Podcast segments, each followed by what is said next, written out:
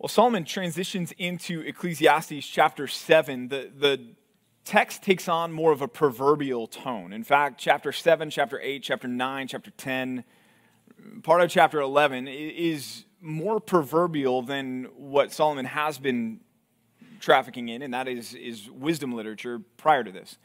Still wisdom literature, just a, a more of a, a prose than, uh, or a poetry rather than a prose but Solomon is, after all, the writer of the book of Proverbs, so it shouldn't come as a total surprise and shock to us when we see him kind of slip back into that mentality and that mindset here. But one of the things that Solomon is now doing is he's pivoting. As I talked about last time we were together with chapter 6, chapter 6 was him bringing the, the final indictment against this world that, that it cannot satisfy us and summarizing that argument and saying we have to be satisfied in God or we will be satisfied nowhere else. Well, now he's shifting and beginning to put some feet to his argument here to say, okay, so then how should we then live in light of that? What, how should we conduct ourselves? What do we need to be practically doing other than recognizing that all of these things are, are fleeting? They're vanity, they can't satisfy us. And in Ecclesiastes chapter 7, Solomon begins to give us that direction in that guidance. He begins to give us some of the practical uh, boots on the ground to, to these goals that we've been talking about in this series about how can we love life? How should we learn from death? How can we loosen our grip on the things of this world? And, and certainly, how should we be prepared for the, the Bema seat of Christ? So, as we get into chapter 7, again, this is, is Solomon basically saying, look, if you want to know how to navigate life in light of everything that we've talked about thus far, this is the starting place for us. This is the launch point for us. And so let's pick up in Ecclesiastes 7, verse 1. Solomon says there, a good name or a, a reputation is better than precious ointment in the day of death than the day of birth. A good name, a, a good reputation is better than precious ointment. It's, it's more valuable to have your name considered uh, godly or uh, that, that you would be considered a person of integrity than it is that you would be considered a successful person or a wealthy person or a wise person. Why? Well, he's already told us that all of that is vanity, right? So now he's saying, you know, there is something that, that is, is worth pursuing in this life, and it's a good name, a good reputation. But we would say that this is not necessarily a good reputation from the world's perspective, but a good reputation from whose perspective? God's perspective, right? Even though he doesn't state that plainly here, I think that's what's implied. A good reputation, not necessarily from the world, but from the Lord, is what is to be chosen rather than precious ointment, rather than the wealth and the riches of the world, right? We want the reputation that when we die and we stand before the Lord and, and, we are in the presence of God, that we hear, well done, and here's the reputation that we want, right? Good and faithful servant that we want that kind of a life to characterize us. And Solomon says that is to be chosen rather than precious ointment. And then he says something that's, that's pretty odd here, right? He says the day of death is to be preferred rather than the day of birth. Solomon's not talking here about your death, but he's talking about the, the day of death when you encounter the, the loss of a loved one. He's saying that's preferable to the birth of a newborn child. That's a strange statement for Solomon to make, isn't it? It's an odd thing, but it, it, it, flows, it connects because as we're considering, okay, I want a good reputation with God, what is that going to look like? Well, that's, that's really kind of what the rest of this chapter is, is explaining. And he begins right away with the statement that the day of death is better than the day of birth, that the coffin teaches us more than the cradle. And he goes on here and he says it's, it's better to go to the house of mourning, it's better to go to the funeral, it's better to go to the memorial than to go to the house of feasting, than to go to the birthday party, than to go to the retirement party, than to go to the New Year's Eve party. He's saying it's, it's better to be at a funeral than a party, for this is the end of all mankind, and the living will lay it to heart. Man, we have more to learn at a funeral than we do at any celebration that we could ever attend. Because the funeral brings us face to face with the reality that awaits every single one of us, and that is the end of our lives. And that's why he says the living takes this to heart. For this is the end of all of us, right? There are two certainties in this life one is taxes, the other is death, right? The only thing that will suspend that is Christ's return for his bride. But all of us will meet our end. And when we go to a funeral, when we go to the house of mourning, that's what we are forced to wrestle with. And that's why the, the coffin teaches us more than the cradle. Because the coffin asks us the question how are you living your life? as we sit there and we hear the eulogies, as we sit there and we hear the, the stories of the life that's being remembered, we are led to ask ourselves, how will I be remembered? We're led to think about the reality that one day we will be the one in the coffin and someone else will be standing over us, or our bodies at least, and, and giving a eulogy uh, about our lives. And we're left to wrestle with the question okay, what are they going to say about us? What is the life that I've lived so far? From an earthly perspective, what is the reputation? What is, what is my name, right? I mean, that is, that's the end of our development of our reputation, is the end of our life. Once you die, that's the period to your life here from an earthly perspective. It's a comma from an eternity perspective, but it's a period here, right? Once you're dead, once your, your, your earthly life is over, you can no longer do or say or change anything about your reputation. It is what it is. And when we go to a funeral, when we go to a memorial, we're forced to ask ourselves, okay, how will I be remembered? For many of us, I would venture a guess to say that there are certain things about our lives, if we're honest as we evaluate our lives, that we would probably like to, to change even some things now as you think about maybe your wife remembering you, or you think about your kids remembering what kind of dad you are or father you are, or you think about your boss thinking about what kind of employee you are, or your employees thinking about what kind of a boss you are. There may be things that are floating around your mind that say, Yeah, I, I think I would want to change some things to make it a little bit easier for the person that's giving my eulogy to speak well of me. Well, man, as, as you think about that, that's what Solomon's really driving at here. The reason why it's better to go to the house of the morning is not just to think about those things, but then to act on those things. To say, what do I want to change about how I'm living now in light of the fact that someday I'm going to die and somebody's going to come and have to give a speech about the way I live my life? First point together this morning is this make the changes today you'll wish you had made tomorrow make the changes today you'll wish you had made tomorrow. We've talked about this so many times already in this series, right? That the only thing that you and I are guaranteed is, is this present moment that we are in currently, right? So if we're planning, well, I'll clean up my act down the road, we may not have down the road. I'll, I'll get after that. I'll get to that tomorrow. I'll get to that next year. I'll, I'll, I'll get to that at the new year, right? We may not have that. And we can think about some of these changes even at the, the, the, basic level of our daily Bible reading. How often do we miss a week of it and we think to ourselves, oh man, well, I'm behind a week, so I'll just start again next year? Well, what if you don't get to that place? Or maybe you have a, a particular besetting sin in your life that you think to yourself, well, next time will be the last time. Well, what if you don't have next time? Or what if, for maybe some of you in the room, you've thought to yourself, you know, I don't know that I really am right with the Lord, but I'm, I'm getting close, and so I, He'll eventually get my attention. What if there is no eventually?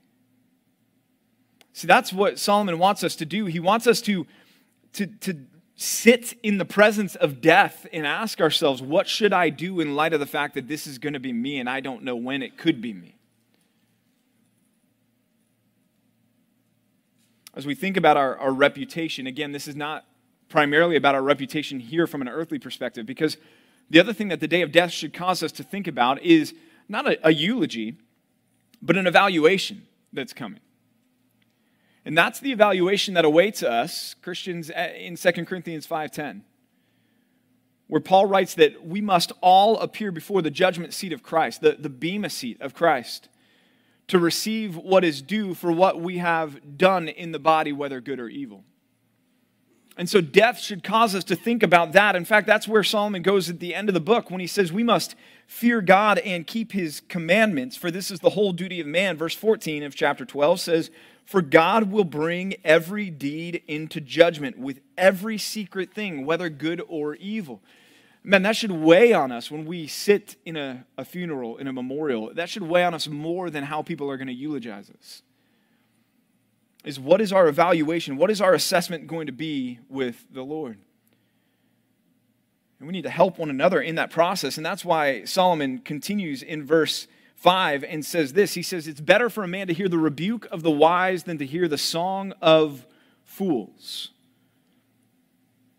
Right before this in verse 4, he said, The heart of the wise is in the house of mourning, but the heart of fools is in the house of mirth.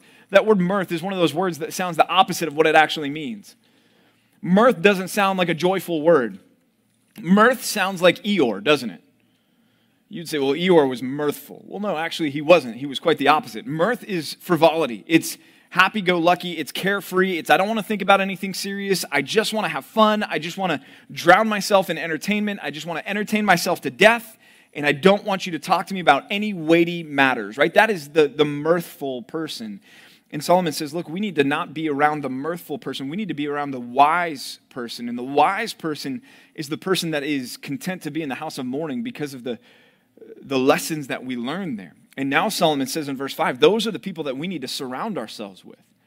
It's better to hear the rebuke of the wise than the song of fools.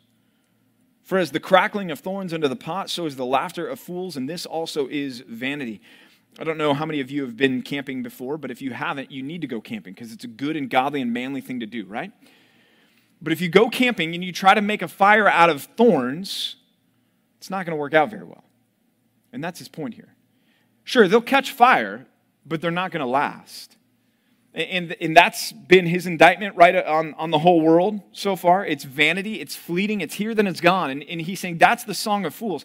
Man, if, if you surround yourself and all of your friends are, are just simply staying on the surface level with you, if your closest relationships are people that you would say are mirthful people, right? Solomon would say that's you filled your life with the noise of crackling thorns. The, the song of fools, it, it may be pleasant for a moment, but that's all it's pleasant for, is just a moment. And it has no lasting impact in your life. Rather, he's saying we need to have the, those voices in our lives that are those that will sit with us in the presence of death and think of, with us, okay, what changes do we need to make? You need to have the, the brother in Christ, he says, who's ready to rebuke you, who's ready to say, you know, this is something I see in your life that I'm concerned over. And when I observe this in your life, it brings me pause. And, and it, it, I just I need to bring this to your attention because I'm I love you. That's what Paul writes about in Galatians 6, yes? when he says, Brothers, if, if any one of you are caught in a trespass, you who are spiritual should restore such a person in a spirit of, of love, right? Bear one another's burdens and so fulfill the law of Christ. To bear the burdens is to care about one another's holiness and godliness. And Solomon's saying those are the voices that we need in our lives. These are the, if I can describe them this way, man, these are the, the sober minded voices that we need. Sober mindedness is, is really the, the counterpart to this mirthful mindset. Sober mindedness is, yes, about not being drunk with alcohol or, or intoxicated with, with drugs and narcotics, but it's about more than that. It's also about not being intoxicated with mirthfulness. It's about not being carefree and happy go lucky and come what may and don't bother me with the serious things of life. You can lack sober mindedness because you refuse to wrestle with the gravity of death. But instead, a, a sober minded approach is going to think much about our responsibility as, as followers of the Lord. It's going to think much about what God wants of us and from us. It's going to think much about our death. It's going to think much about the return of Jesus. In fact, that's what Titus commends us to in Titus chapter 2. In Titus chapter 2, verse 2, he says that all of us as, as men must be sober minded. But then he goes on in, in chapter 2, verses 11 through 13. He says, For the grace of God has appeared, bringing with it salvation and training us to renounce ungodliness, right? And to live upright and holy lives in this present age, which is the description of, of sober mindedness. And then he says this waiting for the blessed appearing of our Lord Jesus Christ. Man, that's the life that we need to live. That's, that's how we need to conduct ourselves. Those are the, the people that we should want around us so that as we think about, man, the changes that I want to make today that I'll wish I, I had made tomorrow, that that's a, a community exercise for us that that's we have brothers in christ that are, are helping us in that regard that are pressing us on in that regard that your friendship, friendships are, are, are about more than politics and sports and the weather if you have if your closest friends if, if that is the diet of your friendship then, then, then your friendship is dying on the vine it's, it's anorexic and anemic and you need something more substantive you need the substance of a friend who's willing to put the finger in the chest, and you need to be that friend in one another's lives because of our love for one another and because anything less is the crackling of thorns. Proverbs 27 6 says, The wounds of a friend are what? Faithful, right? Faithful are the wounds of a friend. But the kisses of an enemy are profuse. Man, that seems like that should be opposite, right? That the enemy is the one that's wounding us and the friend is the one that's, that's giving the kisses. But Solomon says, no, the, the wounds of a friend are faithful because he cares about what really matters. Man, death teaches us, death instructs us. So as we think to ourselves, man, how can I have a good reputation with the Lord? How can I navigate this life that's full of so much vanity? One of the ways, and Solomon's already been doing this with us, is to be ushered into the presence of the coffin because it will teach you far more than the cradle. In this chapter, Solomon is commending, saying a lot of good about wisdom, right? Look down the page at verses 11 and 12. It says, Wisdom is good with an inheritance, and it's an advantage to those who see the sun. For the protection of wisdom is like the protection of money, and the advantage of knowledge is that wisdom preserves the life ha- of him who has it. Uh, so, wisdom is a, a good thing. In fact, flip back one book to Proverbs chapter 3.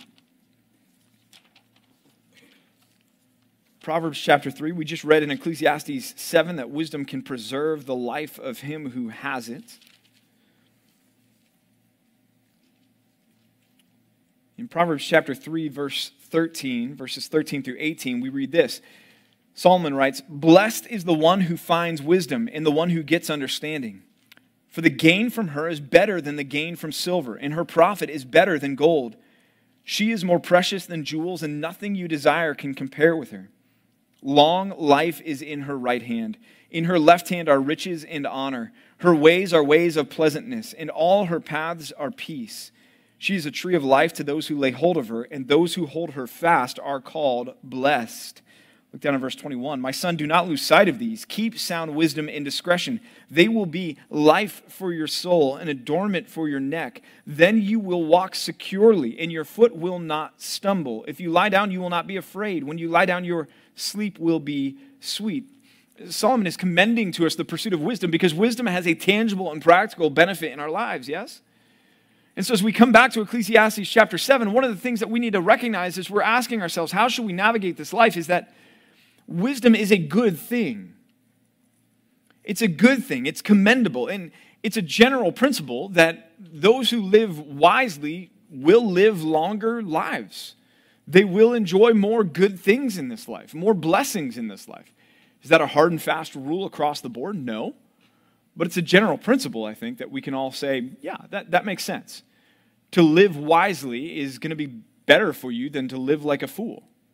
And that's what Solomon is, is commending here in verses 11 and 12. It's a good thing with an inheritance. It's an advantage to those who see the sun, to those who are alive. For the protection of wisdom is like the protection of money, and the advantage of knowledge is that wisdom preserves the life of him who has it.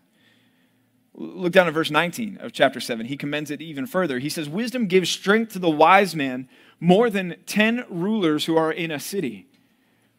Man, Solomon's saying the, the wise person is of more uh, it has more benefit to him than to have 10 Solomons ruling over a city, to have 10 Davids over a city.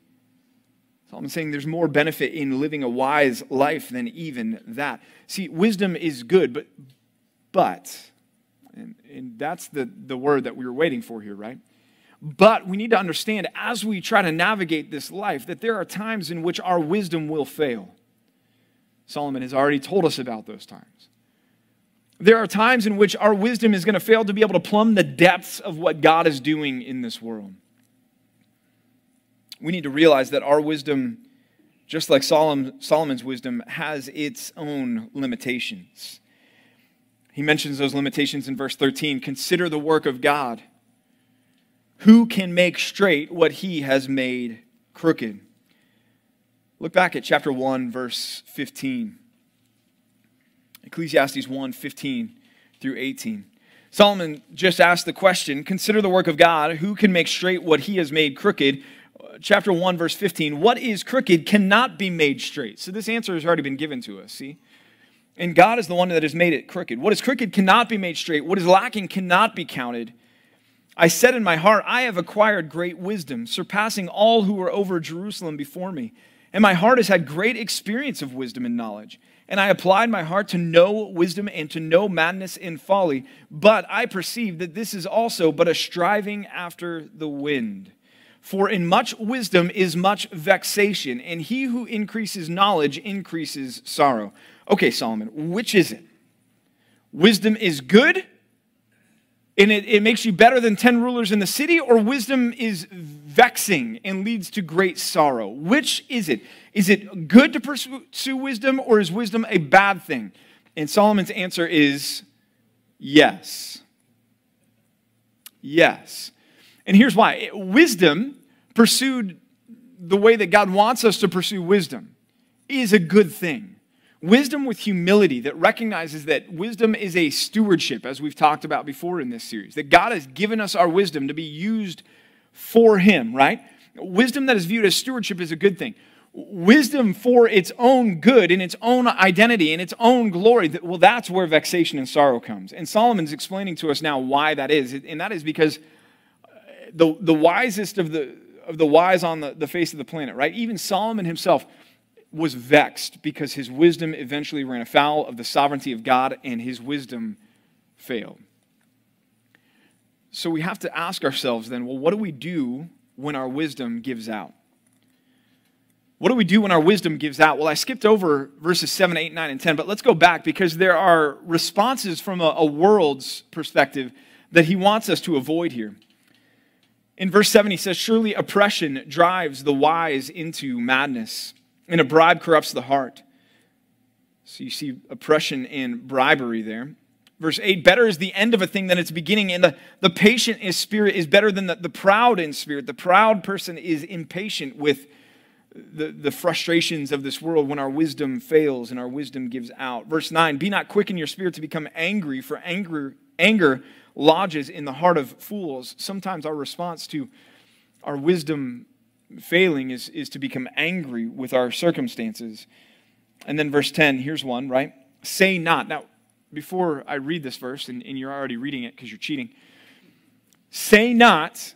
I want you to read this in light of our current circumstances, in light of our present administration and a Democratic controlled Congress and the existence of TikTok. Okay? With that in mind, listen to what Solomon says Say not, Why were the former days better than these? For it is not from wisdom that you ask this. This is the response of, man, nostalgia, right? Oh, if we were only back in this time, because this time was better than the time that we currently find ourselves in. These are the wrong responses when our wisdom fails. In fact, David Gibson who wrote the book Living Life Backward, the commentary on Ecclesiastes that I've recommended a couple times in here, he says that these are all forms of escapism. That rather than dealing with the problem of the fact that we don't understand a sovereign God, and that's good, we need to be brought to that place, rather than dealing with that. Remember when Solomon said earlier that, that God has designed this world to disappoint us? He's designed this world to frustrate us. He's designed this world to exasperate us. Well, when we come to the end of our wisdom, that's where we're at. God has brought us to the end of our wisdom in order to be driven to Him, right? But instead, what do we want to do? Well, we want to try to take things into our own hands, right? Through oppression and bribery. Or we become impatient and proud, pride and, and proud in, in spirit, and we, tr- we try to, to, to take the bull by the horns and force an issue. Uh, that's outside of God's timing for us. Or we just become angry over things and frustrated, and, and that works itself out in our outbursts, in our broken relationships and hurt relationships. Or we lose ourselves in fantasizing not about the future, but about the past through nostalgia and saying, man, what a lousy time we live in. Wasn't it so much better back here? And the reality is no, right? The reality is it was just as bad back then as it was now because the problem back then is the same as the problem now, and that problem is a three letter word called sin. So we need to be careful about how we respond. We need to ask ourselves what do we do when our wisdom fails, when our wisdom runs out, and we encounter the sovereignty of God who has made crooked what we wish was straight, and we realize we can't, we can't make it straight. We can't, what are we supposed to do now, God? Well, I think the response that Solomon would draw out from us, that Solomon would commend to us, is the similar response that, that Job had. And so, men, what I would suggest is we need to sit with Job in the ash heap. and express a humble confidence in the Lord even when we don't understand what he's doing. Remember at the book beginning of the book of Job, he's lost everything. He's sitting in the ash heap, and his wife comes along. And what, does, what does she say to him? Curse God and die. And Job responds with his eyes not fixed on his circumstances. Later in the book, his eyes lower. And that's why at the end of the book, God has to show back up and say, Hey, Job, up here, right?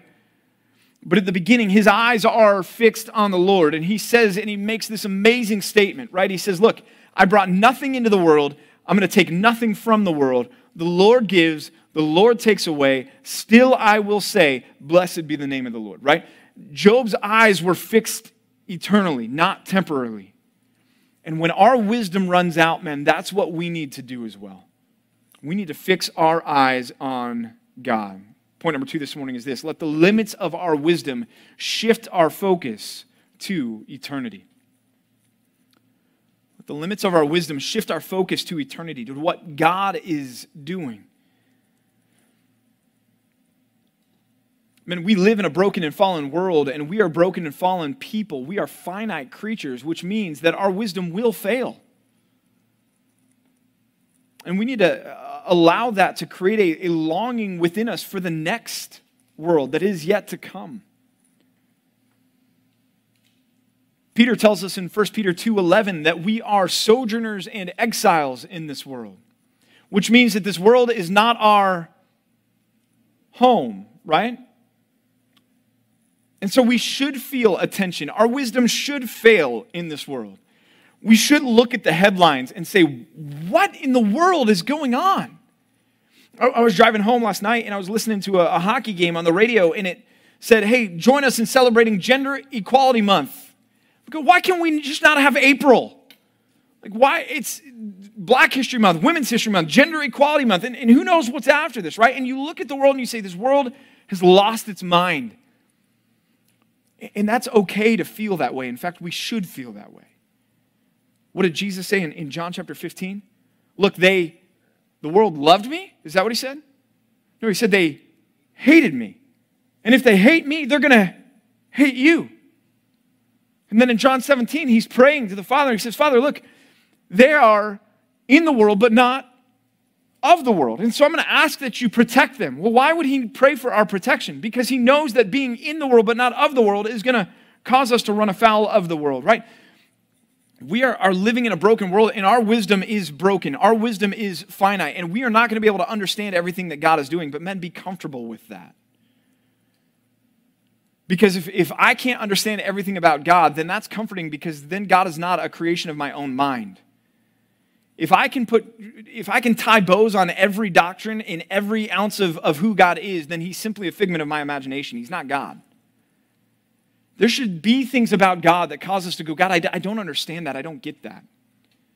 How can you be totally sovereign over the salvation of a person and yet that person is completely responsible and culpable for bowing the knee to Christ in faith and repentance? How are those things both true at the same time? I don't know, but they are. The Bible teaches both of them, and God's bigger than me, and I'm okay with that. My wisdom can't understand that. And so we need to focus our minds and shift our minds to eternity. Uh, men, here's a good litmus test to you. If Twitter makes sense to you, you're in a whole heap of trouble. If you get on social media and you start just nodding your head with some of the nonsense and the, the craziness that's out there right now, and going, yeah, this totally makes sense. Did you guys know that, that recently, as recent as six months ago, it was what, one of the things trending on Twitter was two plus two equals five? When we live in a world where math is now racist, we live in a world that has lost its total sense of logic.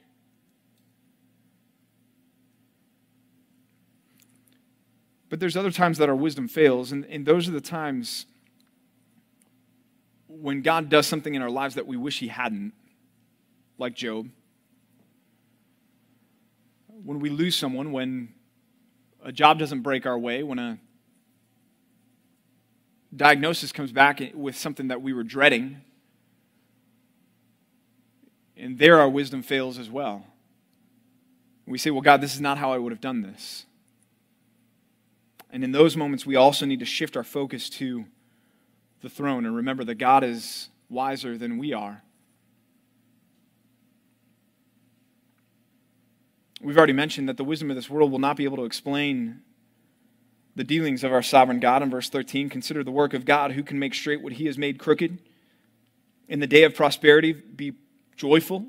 In the day of adversity, consider God has made the one as well as the other so that man may not find out anything that will be after him.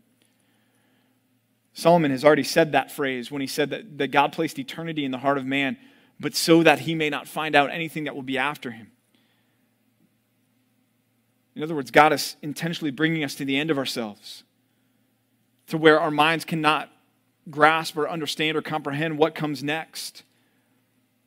And sometimes that happens when that diagnosis comes, or when that job fails, or when we lose someone and we sit there and our wisdom fails. And, and that's when we have to remember the words of Isaiah in Isaiah 55, 8, and 9, when he says of God, God, your thoughts are not what? Your thoughts are not my thoughts, and your ways are not my ways.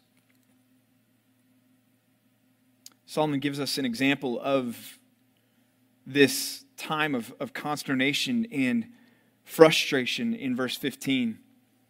He says, In my life I have seen everything. There's a righteous man who perishes in his righteousness, and there's a wicked man who prolongs his life in evil doing this is one of those moments where our wisdom fails, right?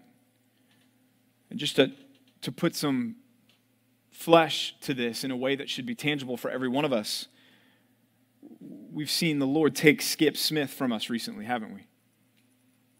A man who loved Christ, who loved his family, who loved his wife well. A man not perfect at all, but a man who was pursuing godliness and righteousness. A kind man a loving man, a man who died as he was helping a, a woman push her car out of the street. And we look at that and we say, God, why? Why would you take Skip? and not take, and I'm not going to give any names on the flip side of this equation because I, I, think if we look at our world, we can figure out who those names would be, right? Why not take the evil person, Lord? Why take Skip? Why take a husband? Why take a father? Why take a, why him and not the, the wicked? Solomon saw that as well. So what do we, what do, we do with that? What he says in verse 16 says the first thing he would recommend is this be not overly righteous and do not make yourself too wise, for why should you destroy yourself? That's strange. The Bible's telling me not to be overly righteous. Verse 17 be not overly wicked, neither be a fool. Why should you die before your time? Okay. So the poles have been established by him in light of the fact that we can't predict God, in light of the fact that our wisdom fails when we try to understand what God is doing, what God has made crooked and we can't make straight, in light of that reality, Solomon is saying, avoid two poles. The, the first pole is to be overly righteous. And, and what he's talking about here is a Pharisaic righteousness. A righteousness that says, I want to be righteous because I want the benefits of being righteous. I want to be righteous because, hey, if I'm righteous, I'm going to have a long life. I'm going to get the bank account that I need. My job's going to be great. You're pursuing righteousness as a lucky rabbit's foot, right? You're bringing righteousness like the Israelites used to bring the ark into ba- battle, thinking that it was the box that did something special for them. And God's saying through Solomon here, don't run after righteousness or wisdom, thinking that in those you're going to necessarily have long life. If, if your motivation for pursuing those things is because you want to have long life and have the money and have all the riches and have the blessings. He says, don't pursue that. Solomon says, why? B- because there's no guarantee there. Why should you destroy yourself? Y- you can still be cut down while you're running after these things, and you're running after them for the wrong motives.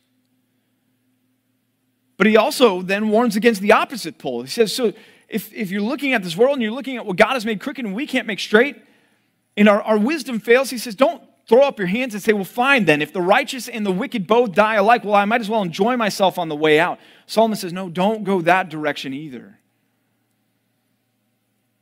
Why? Well, because we still have a God before whom we will be accountable, which is where he concludes his observation in verse 18, in this section at least. He says, It is good then. Okay, so if I need to not be overly righteous, I need to not be overly wicked. What is it that's good, Solomon? It's good that you should take hold of this. Take hold of what? Take hold of your limitations to understand God. Take hold of the fact that, that you can't wrap your mind around it, that He has designed this world so that a man may not find out anything that will be after him. He has created this world to frustrate your endeavors to be the smartest man in the room. He said, It's good that you should take hold of this, and from that withhold not your hand. For the one who, here it is, what's the, the next two words there? The one who fears God shall come out from both of them, from the overly righteous and the overly wicked. The one who fears God.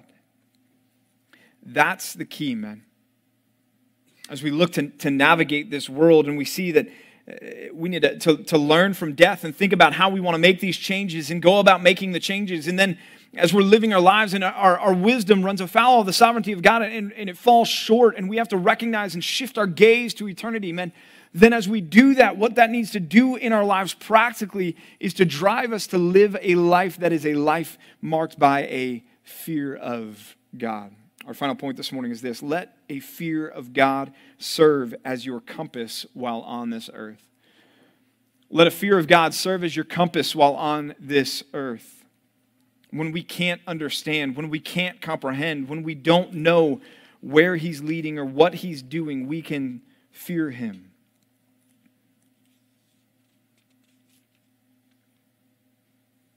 Isaiah chapter 40 paints a picture of this God Isaiah 40, 21. Do you not know? Do you not hear? Has it not been told you from the beginning? Have you not understood from the foundations of the earth? It is he who sits above the circle of the earth, and its inhabitants are like grasshoppers, who stretches out the heavens like a curtain and spreads them uh, like a tent to dwell in, who brings princes to nothing and makes rulers of the earth as emptiness. Scarcely are they planted, scarcely sown, scarcely has their stem taken root in the earth when he blows on them and they wither. And the tempest carries them off like stubble. To whom then will you compare me that I should be like him, says the Holy One? Lift up your eyes on high and see who created these. He who brings out their host by number, calling them by name, by the greatness of his might, and because he is strong in power, not one is missing. Why do you say of Jacob, and speak, O Israel, my way is hidden from the Lord, and my right is disregarded by my God. Have you not known? Have you not heard? The Lord is the everlasting God, the creator of the ends of the earth. He does not faint or grow weary. His understanding is unsearchable. He gives power to the faint, and to him who has no might, he increases strength. Even you shall faint and be weary, and young men shall fall exhausted. But they who wait for the Lord shall renew their strength. They shall mount up with wings like eagles. They shall run and not be weary. They shall walk and not faint. Isaiah was writing to who in this passage? Israel. And Israel was on the precipice of a time where they would be uh, prospering and thriving, or no? No, they were about to go into exile. They were about to be carried away. They were about to be in Babylon. They were about to be under the reign of Babylon and Medo Persia, right? They were about to be in a situation where what was left of Israel was a remnant. No king, no kingdom, no people, no, no flag, no nation, right? It was a, a remnant. And God was reminding them ahead of this, saying, Look and remember who I am because your wisdom is about to fail. Your wisdom is not going to understand what's about to come at you. But I want you to remember who I am. I'm the one who sits above the circle of the earth. The inhabitants are like grasshoppers, like he says elsewhere in Isaiah 40. The nations are a drop in the bucket to me, they are as nothing. And he says this Look, Youths are going to grow weary and they're going to faint. He says, But uh, here's what I want you to do, Israel. I want you to wait for me. When you don't understand, wait for me. When your wisdom fails, wait for me. Fear me. Know that I am still on my throne and still in control. The one who fears God shall come out from both of these. In the rest of the chapter, again in verse 19, he commends wisdom again, but then follows that up by saying, in, in recounting just the, the reality of this world. Verse 20, total depravity. Did you guys know that's not a, a Pauline thing? That's a Bible thing? I mean, Paul's in the Bible, but it's not as though Paul all of a sudden stumbled upon this doctrine. Ecclesiastes 7:20 Surely there is not a righteous man on earth who does good and never sins. He's confronting us with the reality of the world that we have to live in. Uh, verses 21 and 22, the limitations of wisdom, or sorry, the, the, the brokenness of relationships. People are going to slander you. And oh, if you get angry about that, remember the times that you've slandered other people. Verse 23 and 24, there's the limitations of wisdom. Solomon's saying, Look, I've, I've examined all this. Remember the, the whole book up until this point.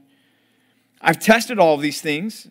I've tested wisdom, said, I will be wise, but understanding all of these things, again, it's far from me. My wisdom fails. That which has been is far off, deep, very deep. Who can find it out? In verse 25, I turn my heart to know and to search out and to seek wisdom in the scheme of things and to know the wickedness of folly and the foolishness that is madness. And I find something more bitter than death the woman whose heart is snares and nets and whose hands are fetters. This is not the, the woman of folly. This is the, the, just the, the evil woman. What does Solomon write about in Proverbs 21 9? You guys probably have this one written above the stove in your house. It says, It's better to live in the corner of a housetop than with who? A contentious woman. Don't paint that above the stove in your house. But Solomon is saying, look, even, even marriages are, are, are broken and falling apart because of evil and wicked women. And we think, well, aren't there evil and wicked men? Yes, but Solomon was writing to a group of, of men, a primarily male audience at this point in time. And he's pointing out the problem of sinful women. And we need to remove our Gender Equality Month sensibilities from reading the Bible and just allow the Bible to say what the Bible says. He's just saying, look, there are evil and wicked women that he has seen in the world that have corrupted men. And Solomon is bemoaning that. Why all of that? Again, in, in order to commend us to a faith and a fear of God. He's landing the, the, the plane in the end of chapter 7 here, again, reminding us of this broken and fallen world, going, uh, You want more examples of why we can't understand? Here they are. You want more examples of why we need to just fear God? Here they are. And he lists them out for us. So we need to let the fear of God serve as our compass. Let me just, as we wrap up here, suggest three ways that we do that. Number one is focus on his will. Focus on his will which 1 Thessalonians chapter 4 makes clear for us, right? For this is the will of God. Your, what's the next word? Sanctification. Your Christ likeness, your holiness. And then, yes, he goes on to, to talk about sexual purity after that. But that, that concept of our sanctification is broader and bigger than that. And God's will is that you would be like Jesus. That is foundationally the will of God for you to become like Christ. Second thing we need to ask is we want the fear of God to serve as our compass then is if we know the will, we know the direction, then what's my responsibility? Peter writes in 2 Peter chapter 1 that we need to be all the more diligent to confirm our calling and election. He says that we need to men, supplement our faith with virtue and knowledge and steadfastness and godliness. Right? That, that we have an active part to play in this whole process of being made more like Jesus. And so, as we consider the, the fear of God as our compass, we need to say, What's God's will, my sanctification? What's my responsibility? And I need to get after pursuing those things. And then the final thing that we need to do as we fear God is to focus on His return. Because we want to be the servant that is found doing what the Master has called us to do. Those things, men, don't change. His will doesn't change, our responsibility doesn't change, and the fact that He's coming back, that doesn't change. And so when we can't understand what's going on from the 30,000 foot view, let's get down to the 12 inch view between us and the, the pages of God's Word and say, What do you want me to do, God? And that's how we conduct our lives. Ecclesiastes 7, in so many ways, is is a summary of the, the book as a, a whole, bringing us face to face with the reality of our death and then asking the question, how should we then live? I mean, that's, that's what Solomon is doing so much in this book. And that's why it's so good for us to begin with chapter 12 and say, okay, look, the end of the matter, all has been heard, is fear God and keep his commandments. This is the whole duty of man because what? You're all going to die and stand before the judgment seat of God to receive what is due for what we've done in the body, whether good or evil. So Solomon then in chapter 7 is backing the, the truck up and saying, so then how should we live in light of that? What should our life look like? Learning from death, shifting our focus to the sovereign God, and conducting our lives daily out of a fear of Him and trusting that He will guide us and lead us through what is becoming an increasingly nonsensical, crazy, ungodly place. Let's pray. Lord, not a great note to end on there, but the world is becoming, it appears, at least from our perspective, increasingly nonsensical, crazy, and ungodly. And yet I wonder maybe the Apostle Paul would have said the same thing as he was considering the, the church at Corinth and what they were facing in, in the city of Corinth and the culture there. Or perhaps Abraham, as he was hearing Lot recount the things that were going on in Sodom and Gomorrah, maybe he would have said the same thing God, we don't, we don't know. And that's why we need to guard ourselves against that nostalgia, Lord, and, and instead have our gaze shifted not backwards but forwards. Our minds can distort the memories of the past, but certainly it, they, they can't distort what you make clear in your word, and that is what awaits us in the future of, of an eternity with you is going to be so much better than anything this world could offer us. And Lord, we, we want that day. We long for that day. It's exhausting to live here. It's exhausting to daily have to battle the flesh. It's exhausting to daily have to, to live as sojourners and exiles in this world. And yet, that's what you've called us to, Lord. And I'm so grateful that in John 17, Jesus, that you prayed for us. Lord, I, I do pray that we would be found faithful faithful men pursuing what you would have us pursue, knowing your will, knowing our responsibility, and thinking about when you come back, being found doing what you have called us to do. May that be our aim today. And by your grace, may we carry that out today. We pray in Jesus' name. Amen.